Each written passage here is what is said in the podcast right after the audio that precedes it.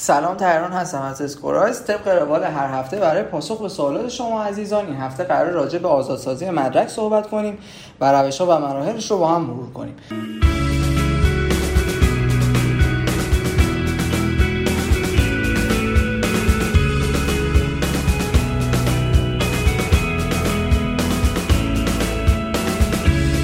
برای تحصیل در خارج از کشور و عقص پذیرش تحصیلی نیاز به آماده سازی و ارائه مدارک مختلفی وجود داره که از جمله مهمترینشون مدرک دانشگاه محل تحصیل که شامل ریزنمرات و گواهینامه فارغ التحصیله هستند همونطور که می‌دونید دانشجویانی که در دانشگاه دولتی و به صورت روزانه مشغول به تحصیل بودن به دلیل تحصیل رایگان به ازای سالهای تحصیلی و مطابق با منطقه‌ای که در زمان کنکور در آن حضور داشتن به دولت تعهد خدمت دارن و مدارکشون در گرو دانشگاه تا پس از اتمام این تعهد مدارکشون رو اونجا نگه میدارن. برای کسانی که علاقه مندن مدرکشون رو آزاد کنن به طور کلی سه حالت وجود داره. یک خرید مدرک با پرداخت هزینه. دو از طریق نامه عدم کاریابی. و سه ارائه سابقه بیمه. البته راه های دیگه ای مثل دانشجویان بورسیه متعهد به آموزش و پرورش بودن و موارد دیگه ای هم وجود داره. قبل از اینکه به هر کدوم از شیوه های مختلف آزادسازی مدرک بپردازم باید این نکته رو بگم که قبل از انجام هر کاری باید تصویه حساب کامل رو با دانشگاه خودتون انجام داده باشید و بعدش در وبسایت سازمان امور دانشجویان وزارت علوم که اسمش سامانه سجاد هست ثبت نام کنید. توی این وبسایت بعد از بارگذاری اطلاعات و مدارکی که ازتون می‌خواد به قسمت لغو تعهد و آزادسازی مدرک ارجاع داده میشید که می‌تونید روش آزادسازی مدرکتون رو مشخص کنید. حالا با انتخاب هر کدوم از این سه روش مرسوم برای آزادسازی مدرک مراحل کار شما شروع میشه. روش یک آزادسازی مدرک تحصیلی از طریق نامه عدم کاریابی هست.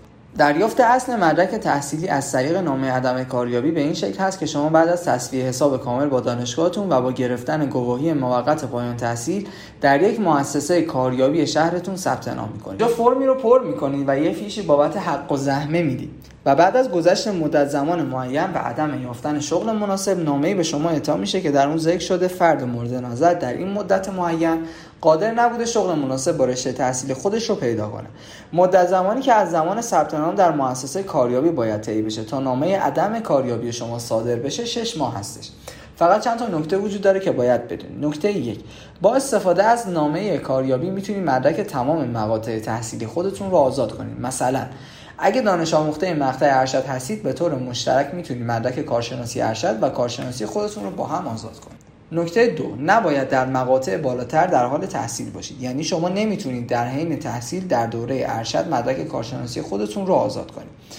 نکته سوم تنها در صورتی که حد اکثر 6 ماه از زمان فارغ التحصیلی و یا در صورت مذکر بودن حد اکثر یک سال از زمان صدور کارت پایان خدمت یا معافیت دائم گذشته باشه می‌تونید برای صدور نامه عدم کاریابی اقدام بفرمایید. و نکته چهارم به آخر در سازمان ها و ارگان های دولتی و خصوصی نباید برای شما بیمه رد شده باشه و شما در این مدت به هیچ فرصت شغلی معرفی نشده باشید. خب بریم سراغ روش دوم آزادسازی مدرک با پرداخت هزینه. آزادسازی مدرک به این روش خیلی ساده است و تنها کافی مبلغی از قبل تعیین شده رو به حساب سیبای وزارت علوم واریز کنید و 5 تا 20 روز منتظر بمونید تا مدرکتون آزاد بشه. عواملی که در تعیین هزینه آزادسازی مدرک شما تاثیر گذارن شامل سال شروع و پایان مقطع تحصیلی مورد نظرتون میزان سابقه کار که هرچی بیشتر باشه هزینه کمتره مقطع تحصیلی که خواهان دریافت مدرکش هستین گروه تحصیلیتون یعنی که شما پزشکی بودید مهندسی بودید علوم انسانی و غیره و سهمیه منطقی که در زمان کنکور در اون حضور داشتین مهم هستن. مبلغ دقیقی که شما به ازای آزادسازی مدرک خودتون باید بپردازید هر ساله تغییر می‌کنه و به طور مرتب هم در سایت امور دانشجویان وزارت علوم درج میشه و می‌تونید از اونجا ببینید روش سوم و آخر هم آزادسازی مدرک با ارائه سابقه بیمه هست. در صورتی که می‌خواید با استفاده از بیمه مدرک خودتون رو آزاد کنید حتما باید دارای سابقه کاری در بعد از دوران تحصیلی خودتون باشید. به عبارت دیگه بیمه ای که در حین تحصیل رد شده قابل قبول نیست. این خیلی نکته مهمیه. اینکه میزان تعهد به کار برای شما به چه مقداره به دو عامل بستگی داره. مقطعی که شما از اون دانش آموخته شدید و دوم منطقه و سهمیه‌ای که در زمان کنکور در اون حضور داشتید. مثلا فارغ التحصیلان کارشناسی از منطقه یک و سهمیه ایثارگری هم اندازه طول مدت تحصیل خودشون تعهد به خدمت دارن. در حالی که میزان تعهد به خدمت فارغ التحصیلان کارشناسی برای دانشجویانی که از منطقه دو بودن دو برابر مدت تحصیل هستش. لیست کامل میزان تعهد به خدمت در وبسایت وزارت علوم موجوده و می‌تونید مشاهده بکنید. دانشجویانی هم که تحت نظر وزارت بهداشت تحصیل کردن مانند دانشجویان رشته پزشکی آینامه های خاص خودشون رو دارن که در وبسایت وزارت بهداشت قابل مشاهده هستند. مورد دیگه این که به ازای سالهایی که بیمه شده از تعهد به خدمت فرد کم میشه. سربازی هم جزو این سالها محسوب میشه و در صورتی که سربازی رفته باشید دو سال از تعهدتون رو کم می‌کنه. خب امیدوارم که با شنیدن این پادکست مشکلی در رابطه با آزادسازی مدرک براتون باقی نمونده باشه. شما رو به خدای بزرگ میسپارم. خدا نگهدار.